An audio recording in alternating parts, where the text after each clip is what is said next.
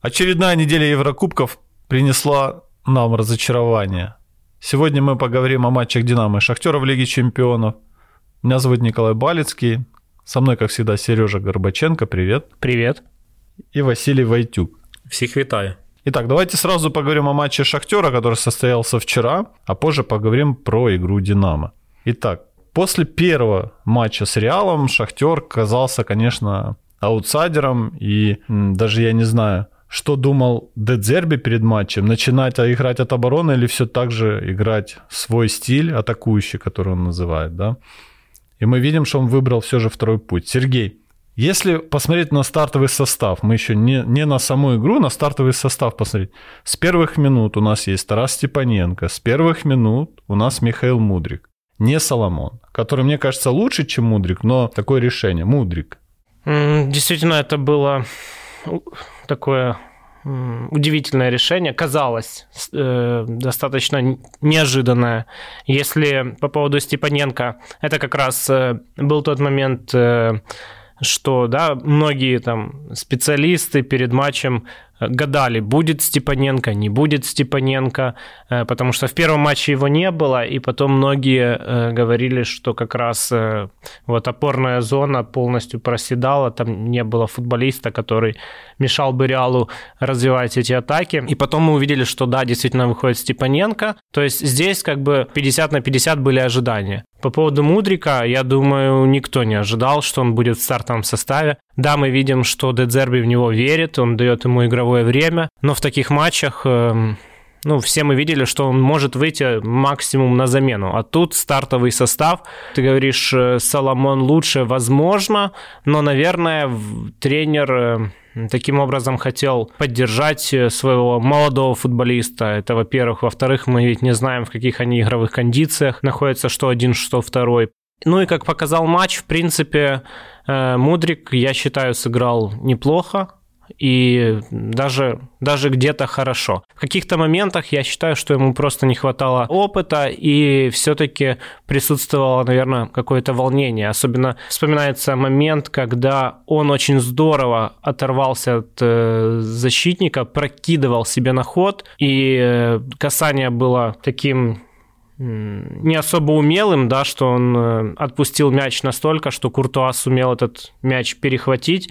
А все мы знаем, насколько Мудрик техничный футболист, поэтому я это могу связывать только с тем, что ну, у него нет большого опыта, и это, знаешь, такое давление на него было. Поэтому он в том моменте не так разобрался, как должен был. Ну, а в принципе, мне понравилось. Мне понравилась его скорость, мне понравился его настрой. И вот парадоксально, но он действительно допускал ошибки в каких-то простых ситуациях, где можно было сыграть попроще, эффективнее. И в каких-то сложных ситуациях он себя показывал очень хорошо. Василий, вот, допустим, ты главный тренер «Шахтера», и твоя команда в Киеве уступила с крупным счетом Реалу. Что бы ты делал в Мадриде? Ти би діяв би акцент на оборону або питався все ж гнути свою лінію? Звичайно, треба було щось міняти, і Де Дзербі це зрозумів відразу після матчу проти Реала в Києві. Він признав свою помилку, що не випустив Степаненка, і зробив роботу над помилками. І я б ще хотів додати, що те, що вийшов Степаненко, це розв'язало руки Алану Патрику. Його Де Дзербі в цьому матчі використовував уже вище, так як в Києві він грав в опорній зоні, а тут грав під нападником. І ми бачили, як зіграв Алан Патрик. Це був один з найкращих його матчів за останні місяці, можливо, навіть при Де Дзербі взагалі. Ну, взагалі думаю, що Де Дзербі зіграв класно, ну, вирішив ці всі проблеми, які були в Києві. Шахтар показав себе набагато краще, і лише через круту гру Реала Шахтар поїде додому без очків. Ну, давайте якраз про ігру і поговоримо. Наскільки був хороший Шахтер, или Реал все ж був круче?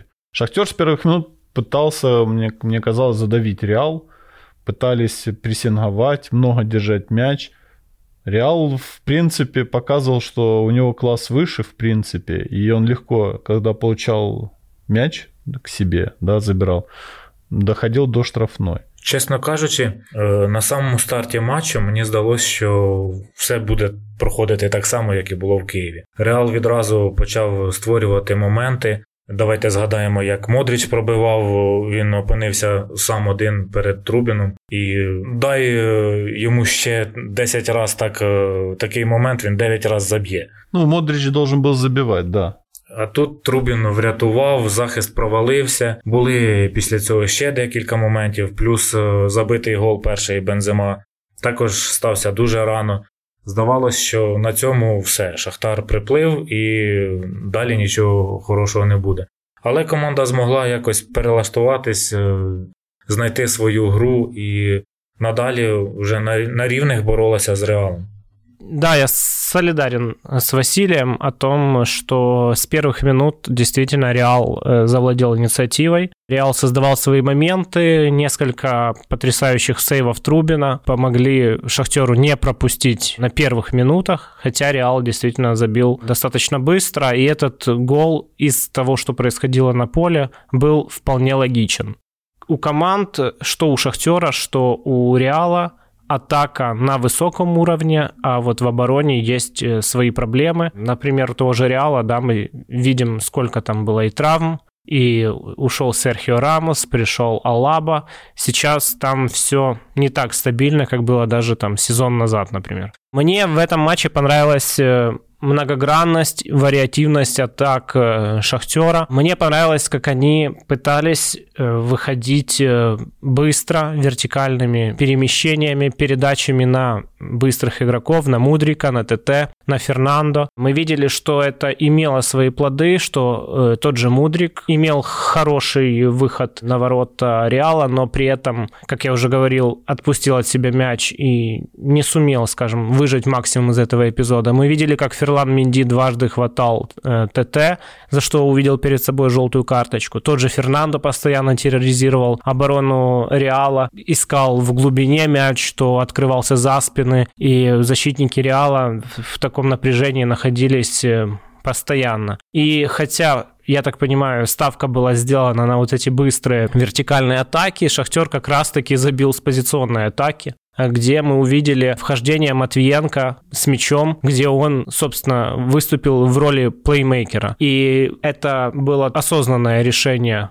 тренерское, я уверен, потому что в этой игре было несколько таких моментов, где Матвиенко, когда видел перед собой свободную зону, он спокойно э, с мячом продвигался, и там его позиции уже партнеры перекрывали. Учитывая то, какую передачу имеет Матвиенко, то, как он может сделать вот эту вот передачу, которую он сделал на Патрика, то, в принципе, мы можем сказать, что... ну, сработала тренерская идея, когда Матвиенко продвинулся, сделал передачу на Патрика, ну и Патрик очень мастерски оценил ситуацию, просто еще до приема мяча он понял, как необходимо сыграть в данном эпизоде, и он максимально удобно сбросил на своего партнера, и этот гол был очень кстати перед перерывом, и вселял надежду на то, что во втором тайме Шахтер все-таки сумеет зацепиться за очки. Ну да, хотя бы ничью взять. Я посмотрел статистику сайта УЕФА, и если смотреть просто на цифры и не смотреть сам футбол, то приходишь к выводу такому, что игра была равной. Там ударов тринадцать и тринадцать. Ну, всего ударов, не в створ. Всего ударов, а ударов в створ шесть против пяти. Владение мячом почти одинаковое. Точность пасов, ну, передач почти одинаковая. Там девяносто один процент у Реала и девяносто процентов у Шахтера. Ну, вот так если смотри, там отборы и блокированные удары почти совпадают. То есть, кажется, что вроде игра была равной. Ну, вот если смотреть на цифры. Если... по духу игры Реал все же смотрится более предпочтительнее в этом поединке. Хотя у Шахтера были свои моменты. Давайте вернемся к началу. И вот э, в первом тайме Шахтер пропустил. Кто-то говорит, что это была вина Трубина, то, что пропустил Шахтер. Кто-то говорит, что Марлон виновен в том, что пропустил Шахтер. А кто-то говорит, что виноват во всем Бензема с Венисиусом.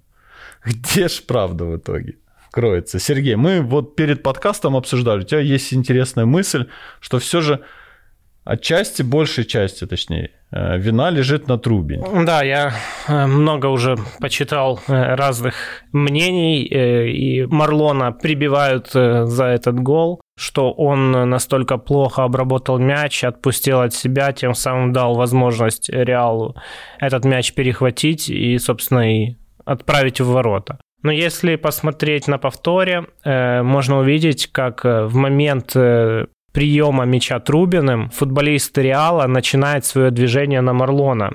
И в такой ситуации, когда большое количество футболистов Реала уже находятся, э, скажем так, на защитниках Шахтера и нет адреса безопасного, вратарь должен оценивать эту ситуацию правильно. Тем более он лицом как раз стоял и смотрел на Марлона. Он должен был понимать, э, что если сейчас Марлона запрессингуют, то будет потеря мяча. И в таких ситуациях вратарь должен просто выбивать мяч. Я понимаю, что есть желание сохранить этот мяч, да, и Де Дзерби требует из-под прессинга выходить через короткий пас, а не просто играть на вынос. Но есть такие ситуации, где нельзя сохранить этот мяч, и нужно играть на вынос. И тем более, тем более, когда отдал уже передачу на Марлона, видно, что Марлон спокойно принимает эту передачу, даже не понимая, что за спиной на всех парах мчит на него соперник. То есть ему никто даже Даже не подсказал из партнеров, тот же Трубин, те же защитники, которые были рядом, что нельзя принимать этот пас, что нужно в касание. Да, если бы ему, возможно, кто-то бы крикнул, что он горит,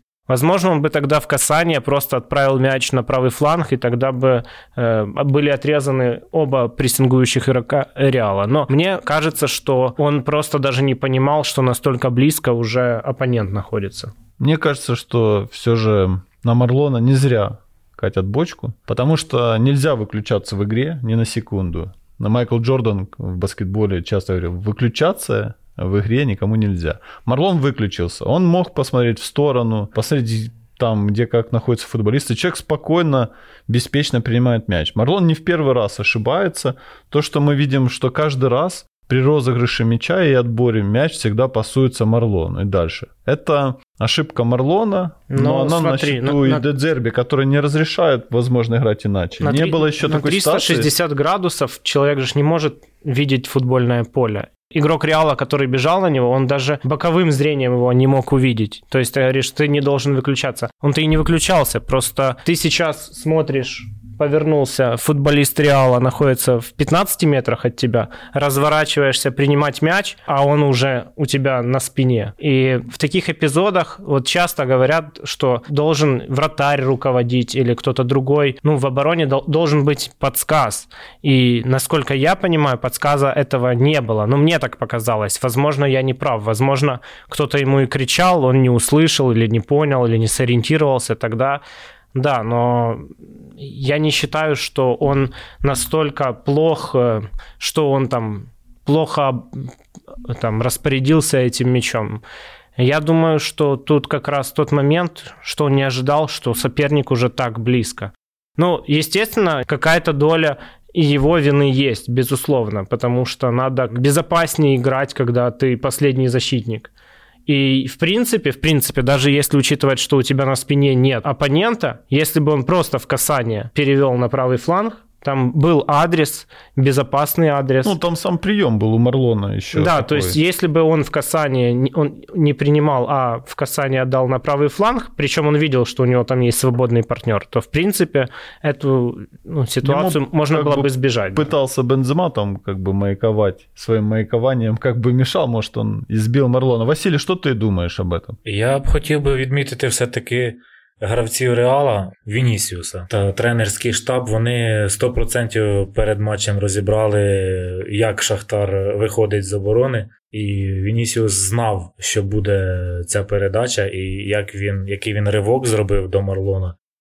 Ще Трубін не прийняв м'яч, а він уже побіг. Тут було видно, що Тренерський штаб Реала попрацював дуже добре, і навіть до такого гравця, як Венісіус, якого часто звинувачують в тому, що там трошки бракує інтелекту, вони змогли достукатись і пояснити, що і коли треба робити. А второй гол, як тоді Венісіус там діяв з Казиміра і віддавали потім пас на Бензема, там теж не хватало йому чого-то? То, то все інстинкти. Інстинкти в нього прекрасні, звичайно. Ні, то, що нанімають команду, там людей, які занимаются, им ведут там социальные сети, массажисты, диетологи, реабилитологи. Но сейчас такой мир, понимаешь, Василий, не надо завидовать, это плохо. Человек зарабатывает нормальные деньги в Реале, играет, и главное, что помогает Реалу обыгрывать такой клуб, как Шахтер, но не Шериф. Мы будем ждать месть Реала чуть-чуть позже. Если мы говорим про первый гол, да, что там виноват или не виноват кто-то из футболистов Шахтера, давайте обсудим гол Шахтера. Получился он классный. Сережа уже затронул эту тему, что круто, да, Матвиенко круто исполнил свой э, заброс. Кто-то назовет черпачок, как Сережа. Но додуматься скинуть грудью и так, чтобы точно, и так, чтобы на Фернандо, который может и по мячу не попасть, понимаешь? И он так попал, что мы видели это лицо Куртуа, когда влетал мяч в ворота. Что-что от Шахтера не готов был пропускать в этот вечер. Василий, вот э, это тренерская задумка, как говорит э, Сергей, да, что именно через Матвиенко, вход Матвиенко. Или ты думаешь, что это может быть фарт какой-то, что игроки Реала остановились, выключились, может быть? Ну, ні, фарт навряд, фарт. Все-таки так, Матвієнко дуже часто подібні маневри виконує, і саме на нього розраховує Де Дзербі як на людину, яка віддає перший пас такі діагоналі, чи починає атаки з захисту. Особливо, коли на полі ще присутній Степаненко. І я б відмітив також Алана Патрика. Сергій казав, що він віддав дуже зручно на Фернандо. Я б відмітив, що він віддав дуже незручно на Алабу. Якщо подивитися уважно повтор, то австрійцю там не вистачило буквально трьох сантиметрів, щоб цей м'яч зачепити і зняти його з ноги у Фернандо. Це було ну просто ідеальний прийом, ідеальна передача грудьми. Я не знаю, скільки футболістів додумалися б зробити саме так, прийняти цей м'яч і віддати відразу передачу грудьми. В УПЛ, мабуть, крім Патріка, так би ніхто не зіграв би. Знаєте, що ми дійсно ще не затронули? У Шахтера сейчас, получается, нет нападающего, да? Ну, Фернандо как бы стал нападающий форвард, да, острие команды. Не было еще и Педрино, который в последних матчах, да, ну, в принципе, был таким мозговым центром, назовем так. Человек, который мог разгонять, принять, закрыть. Кто в этом матче с Реалом выполнял вот эту роль Педрино, который должен был принять, подумать, вести. Мне казалось иногда, что это может делает Миша Мудрик, который из фланга смещался в центр и там пытался что-то рисовать вплоть до своей замены. Вдогонку вопрос.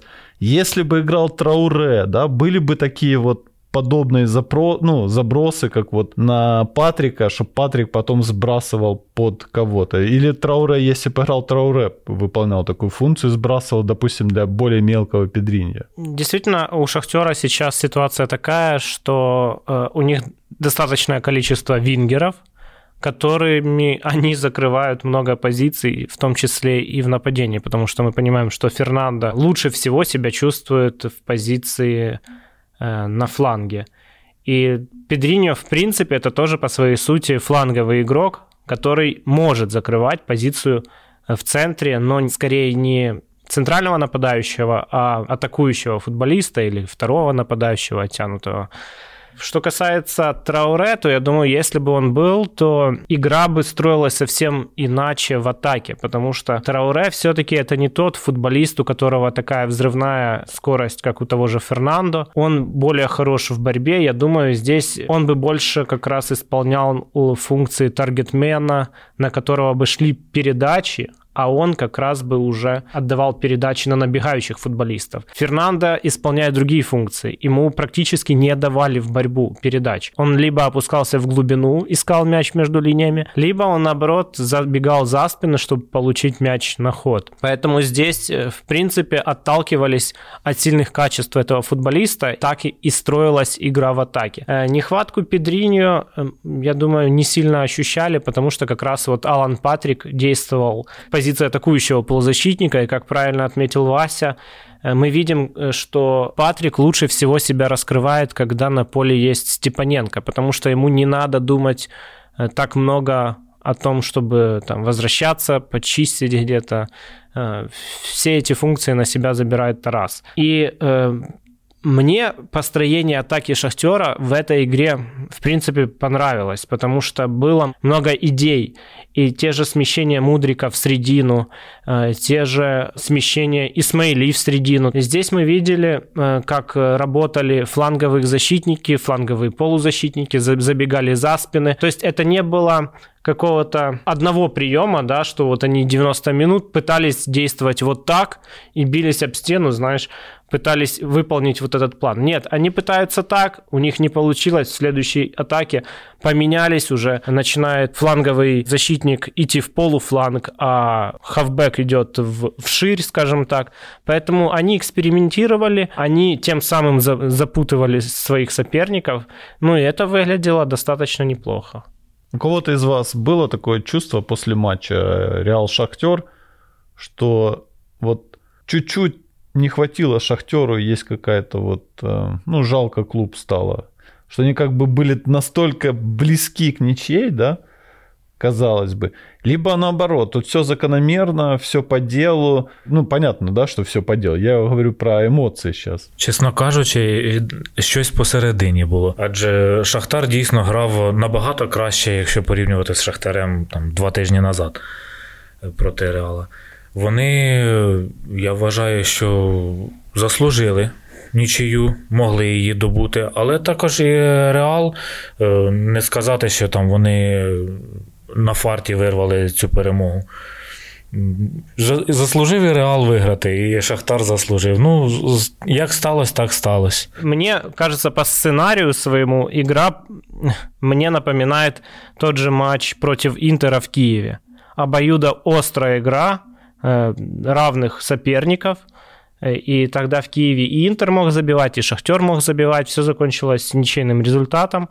Здесь все закончилось победой Реала.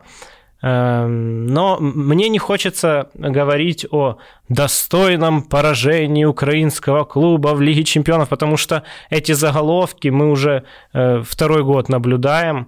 И, ну, достойные поражения, сейчас мы перейдем к «Динамо», в принципе, они уже немного приелись, уже хочется результата какого-то, а не достойных поражений. Да, давай поговорим сразу о «Динамо». Не будем оттягивать, потому что время не резиновое. «Динамо», «Барселона», эн эс ка «Олимпийский». Кто-то сразу вспомнит этого деда у входа в метро, да, а мы «Динамо», а что такое? Кто-то вспомнит, как Шевченко и Ребров расписывались в воротах Барселоны. Кто-то вспомнит, что еще когда-то Леоненко, может, забивал в Барселоне, да, мало кто помнит, и кто тогда тренировал «Динамо». И вот вторник, десять вечера, «Динамо-Барселона». Я скажу по себе, я думал весь день, что Барселона будет ушатывать «Динамо» на эн эс ка. Будет, потому что есть проблемы у этого клуба, все о них знают прекрасно. Я думал, что будет игра, ну, сложная для «Динамо». Они закопаются в окопах своих, будут там как-то пытаться отбиваться от этого всего, но в итоге много пропустят. Вот такое чувство у меня было. Но со стартовым свистком я уже начинал кричать: «Да давай уже! Да давай уже!» И это было уже Коле Шапаренко, который мог открывать счет почти там в начале поединка. Сергей, чувства, эмоции, состав давай обсудим. С чего ты хочешь начать? Я понимаю твои мысли, почему ты говоришь, что я думал, что Барселона будет ушатывать это Динамо, Динамо вырыет окопы, потому что все это мы видели, собственно, в Барселоне, где Динамо проиграло ноль один, вообще никаких не было шансов, и настолько был обманчив счет ноль один, потому что Динамо полтора раза за девяносто минут вышло на половину поля соперника. И насколько же разные бывают поражения ноль один, я не устаю это повторять, потому что в Киеве «Динамо» сыграло совсем по-другому. «Динамо» сыграло от обороны, но при этом была сделана ставка на быстрые контратаки, и эта ставка работала и очень хорошо работала. Подожди, я хочу паузу. Ты понимаешь, не все, наверное, смотрели футбол, но все видели состав, и когда ты говоришь «ставка на контратаки», и опять мы видим, как в матче с Баварией, да, мы видим Гармаша в составе на острие. Поэтому ты сразу поправь и расскажи людям, в принципе, какая роль Гармаша была. Я знаю, ты писал об этом в аналитике. Конечно, так углубленно не надо, нам только в сжатой версии, потому что у нас аудио все же формат, Сереж. Роль Гармаша была достаточно простой и в то же время сложной. Задача Дениса была цепляться за мячи. В первом матче, если мы вспомним, на острие атаки вышел Супряга. И наверняка Мирча Луческу хотел, дабы его футболисты снабжали Супрягу длинными передачами за спину Пике, Ленгле, для того, чтобы Супряга, пользуясь своей скоростью, находил моменты атаковать эти свободные зоны. На деле получилось так, что своим прессингом Барселона так вжимала «Динамо», что «Динамо» не могло делать эти передачи Супряги на ход. Им приходилось просто выбивать мяч в центр поля, где Супряга боролся с Ленгле на втором этаже и проиграл семь из восьми единоборств. Поэтому Мирча Луческу понял, что если не получается делать передачи в последнюю треть поля, для того, чтобы его футболисты убегали, необходимо, чтобы нападающий за эти мячи цеплялся. Под эту роль лучше всего в «Динамо» подходит Беседин, но Беседин травмирован. Из тех футболистов, которые еще могут выполнить эти функции, это Гармаш. Он действительно, хотя он не обладает какими-то серьезными физическими качествами, но это тот футболист, достаточно цепкий, достаточно неприятный в борьбе. И мы увидели, что он действительно хорошо там, через раз цеплялся за эти мячи и останавливал этот мяч. Он ждал, пока фланговые игроки начнут набирать свой ход, и здорово отдавал на ход тому же Цыганкову, если мы вспомним первый, ну да, благодаря первый момент ему, в принципе, атаки Шапаренко, начинались. Да. Да. Он, что он сделал? Он спиной к воротам соперника в районе центрального круга принял мяч. Под давлением Бускетса, под давлением, там, по-моему, еще Де Йонга, он каким-то образом э, сумел развернуться и в пустой коридор отдал на ход Цыганкову. Вот так и происходили, в принципе, множество атак. Точно так же Гармаш опускался глубже и пытался отдавать на Буяльского. Точно так же он искал Депену. Его роль была, вот как я и говорю, достаточно, с одной стороны, простой. Он должен был находить этот мяч в глубине и на быстрых футболистов отдавать уже в атаку. И это работало. И у «Динамо» регулярно создавались моменты, и оборона Барселоны не выглядела спокойной, уверенной. И мы постоянно видели, как они и фалили, нервничали, разговаривали с арбитром. Давай поговорим еще о проблемной зоне. Может, Василий захочет ответить. Вась, смотри, слева не мог сыграть Миколенко, вышел Караваев. Многие задавались вопросом еще до пресс-конференции, да, предматчевой. А не попробовать ли там Шабанова на левом фланге? Какой-то вариант пробовать думать с Кіндзьори. Но Караваев. І це було прекрасно. Караваєв зіграв непогано. Караваєв зміг і в атаці допомогти, в обороні. Там не дуже було багато роботи, тому що і в Барселони на цьому фланзі є проблеми. Грав Мінгеса, який неправий оборонець, і на цій позиції він грає а, не найкращим. Напомню, хто там пас віддав? Ну, я, ну, ну, там уже там хто, найкращий гравець, хто да? завгодно віддав, ну, хто би. Завгодно віддав такий би. Пас. Тим ну, більше, там Караваєв пас був не точний. Не віддав. Кіндзьора пас такий же теж не віддав. Пас отдал. Мінгеси перехопили і чисто випадково там опинився Фаті. Ну, взагалі Караваєв зіграв не найгірший, далеко не найгірший свій матч. Якщо ми посмотрим э, статистические выкладки Инстата. Он вообще был лучшим в этом матче в составе «Динамо». Та ладно? Да, действительно. Ты згадай его удар в дальнюю девятку, як він крутив и не докрутив. И что касается, вот ты спросил... Походу по, по Миколенко поводу... присел там теперь плотно, понимаешь, после этого матча. Видно было, насколько все равно Караваеву неудобно, потому что это левый фланг, а у него правая рабочая нога. Он все время пытался уходить под правую, да. Но золотые слова Петракова. Это не защитник. Прости, продолжай. Он должен играть в нападении, наверное. Но зато на фланге у «Динамо» на левом играет Депена, и Депена как раз левоногий футболист, это не инвертированный вингер, и как раз это помогало Караваеву, знаешь. Часто мы видим ситуацию на правом фланге, где Кинзера идет в ширину для того, чтобы в случае чего подавать, а Цыганков смещается. То на левом фланге у нас была противоположная ситуация. Полузащитник шел в ширину Депена под подачи, а Караваев смещался в середину.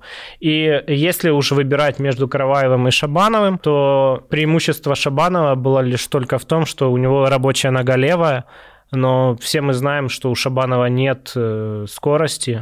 И вот как Вася правильно сказал, Караваев много помогал в атаке. Я думаю, без скорости Шабанов бы в атаке сильно помочь не сумел бы. Більше того, у Барселони не тільки на правому фланзі оборони проблеми, а ще й на правому фланзі атаки. Якщо поглянути на склад, то там не було яскраво вираженого правого вінгера. Тому більш захисний Шабанов, ну не знаю, и Караваев. Воз, возможно, в этом был бы смысл, да, когда вышел Дембеле как раз в эту позицию. И мы увидели, насколько действительно с его выходом острее стало в этой зоне, и Караваеву надо было больше уже работать на оборону. Возможно, сейчас уже постфактум можно мы, думать, мы да. такие умные, можем сказать, что тогда, когда вышел Дембеле, можно было выпускать Шабанова и нейтрализовать Дембеле. Ну... Але чи встиг би Шабанов за Дембеле? Вот тут питание. Кстати, да. Был бы, тут вопрос есть по поводу скорости. Послевкусие, конечно, этого матча, что обидно, упустили ничью в матче, который можно было попытаться и выиграть даже. Ну, как-то вот так. И у нас получилось, что два клуба играли с испанскими командами, которые сейчас не находятся на своей пике. И оба украинских клуба могли взять первые очки. Первые. Но чуть-чуть снова не хватило. Мы можем даже посмотреть показатели икс джи. И одна и вторая команда наиграли на гол, если исходить из этого показателя. То есть, в принципе, по сценарию, опять же, я не говорю о том, как происходила встреча. То есть, если, э, я считаю, «Шахтер» играл с «Реалом» плюс-минус на равных, то «Динамо» осознанно играла вторым номером. Но и там, и там закономерным результатом была бы ничья. По факту имеем минимальные поражения одного и второго клуба. Это, наверное, говорит о, о каком-то опыте и о качестве индивидуальном. Зимой все же э, я хочу немножко другую тему затронуть. Все же придется Суркису думать э, над усилением. Потому что если «Шахтер» может выпустить вместо Мудрика Соломона, возрастного Марлоса, который поддаст, да, активности какой-то, замены «Динамо» не настолько равнозначные, хотя бы так назовем, да, как у «Шахтера». Если ты хочешь играть в Еврокубках или просто выигрывать чемпионат, потому что мы таки теряем, да, Вася, прямое попадание в Лигу чемпионов. Ну, да. И придется все же выигрывать э, кому-то чемпионат. Если «Динамо» это хочет сделать, им надо в очных встречах с «Шахтером». Але дивись, э, на, на рахунок складу. Э, один наш колега був дуже незадоволеним тим, що відсутні були в старті на Барселону Вербіч і Вітінья. Тому, в принципі, «Динамо» є ким усилювати гру. І коли Вербіч повернеться в свою найкращу форму, тут ще не зрозуміло, хто буде грати. Він чи Депена. Чи, можливо, навіть Вербіч буде центральним нападником. Ну, ми зараз про вінгерів з тобою говоримо. Ну, а центр поля? А Шепелев. А Шепелев. А Андриевский. А, а, Бог... а Леднев, а который вышел. Ну, есть вопросы к содержанию центра. У нас у «Динамо» играет, в принципе, без... Уже давно играет без форварда. У нас Соль был, мы играли без форварда. Да? Ну, как бы вот. Русин, между прочим, забил недавно за Днепр. Минаю, правда. Это не Барселона, но забил. Какую позицию надо усилить? Давай. С форвардами ситуация какая? Беседин травма. Рамирес. Мы пока толком не понимаем, что это за футболист, да, хотя он уже сколько находится в «Динамо», там пару раз выходил. Что из себя представляет этот игрок, пока тяжело как-то сложить свое мнение. Потом мы же не забываем, там еще есть Шкурин и есть даже Кулач, лучший бомбардир прошлого чемпионата. Вот как бы и вопрос, а играет Гармаш. А играет Гармаш, но при этом... А, еще и Супряга, забыл. Но при этом есть молодой парень в «Динамо», который просто там бомбит эту Барселону, понимаешь? Два матча подряд парень забивает один. Ну, ему говорят, что вроде на вид он старше девятнадцати лет, но мы в паспорт не заглядывали. Я думаю, УЕФА смотрел, и там все четко. Форварды у «Динамо» есть, в центр. Ну, когда уходит Буяльский, «Динамо» начинает теряться. Шапаренко уходит, «Динамо» начинает теряться. Я не могу сказать, что Андриевский — это хорошая замена тому же Шапаренко, или Леднев — замена тому же Буяльскому. Понимаешь, дело в чем? Для Шапаренко в принципе нет замены. Это надо признать по своему какому-то стилистическому, да, сходству. Все-таки, наверное, больше всего похож Шепелев, потому что у Шапаренко, скажем, главное преимущество, главное его качество – это то, как он принимает мяч, разворачивается лицом к воротам соперника, и как он может мобильно перемещать этот мяч и правильно оценивать все открывания, и потом дальше давать развитие атаки. В принципе, Андриевский, скажем, это больше… Э, Сидорчук. Да-да-да. Это больше все-таки мы говорим о замене Сидорчука, и то у Андриевского, опять же, он более созидательный игрок, чем оборонительный, как тот же Сидорчук. Все это плюс-минус один уровень, хотя Шапаренко, я считаю, что он уже находится среди всех полузащитников центральных в «Динамо» чуть выше уровнем. И когда Шапаренко устал, его надо поменять, или там нужно снять, или он не может играть, то сразу мы видим, насколько качественная разница получается в центре. Точно так же можно сказать, в принципе, про Буяльского. Альтернативы ему нет, хотя сейчас вон появились слухи, что в «Динамо» зимой может прийти Татовицкий, который, собственно, играет в позиции Буяльского, и функционал имеет приблизительно тот же самый. И я думаю, что если Татовицкий придет, то я не уверен, что он будет много игровой практики получать, но это как раз вот тот футболист, который плюс-минус обладает теми же функциями, тем же уровнем, как и Буяльский. Но в центр поля, конечно, хотелось бы, хотелось бы иметь футболиста уровнем Шапаренко. Не ниже. Не ниже. Еще одного хотя бы. Но где его взять? Да. Вот давайте подведем итог. Мы снова без очков.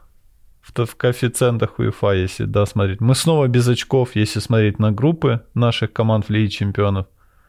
Скорее всего, это борьба уже за Лигу Европы. Ну, и на, то вся надежда факт. На Зарю получается. Да, на Зарю. Наверное, это самый провальный наш сезон для Украины, я имею в виду в Еврокубках. С графой ноль и один забитый мяч в Лиге чемпионов.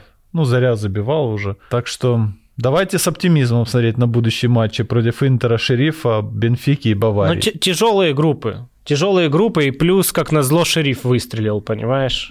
Это, наверное, самый такой сладкий соперник казался перед стартом Лиги Чемпионов. Казалось, Шахтер, шесть очков, вот они. А дальше там еще Интер и Реал поборемся.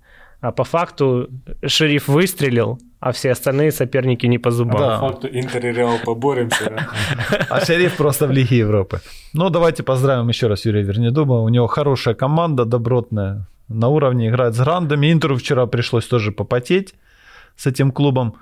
Ну, на этом все. Я буду прощаться. Пока. Пока-пока. Пока.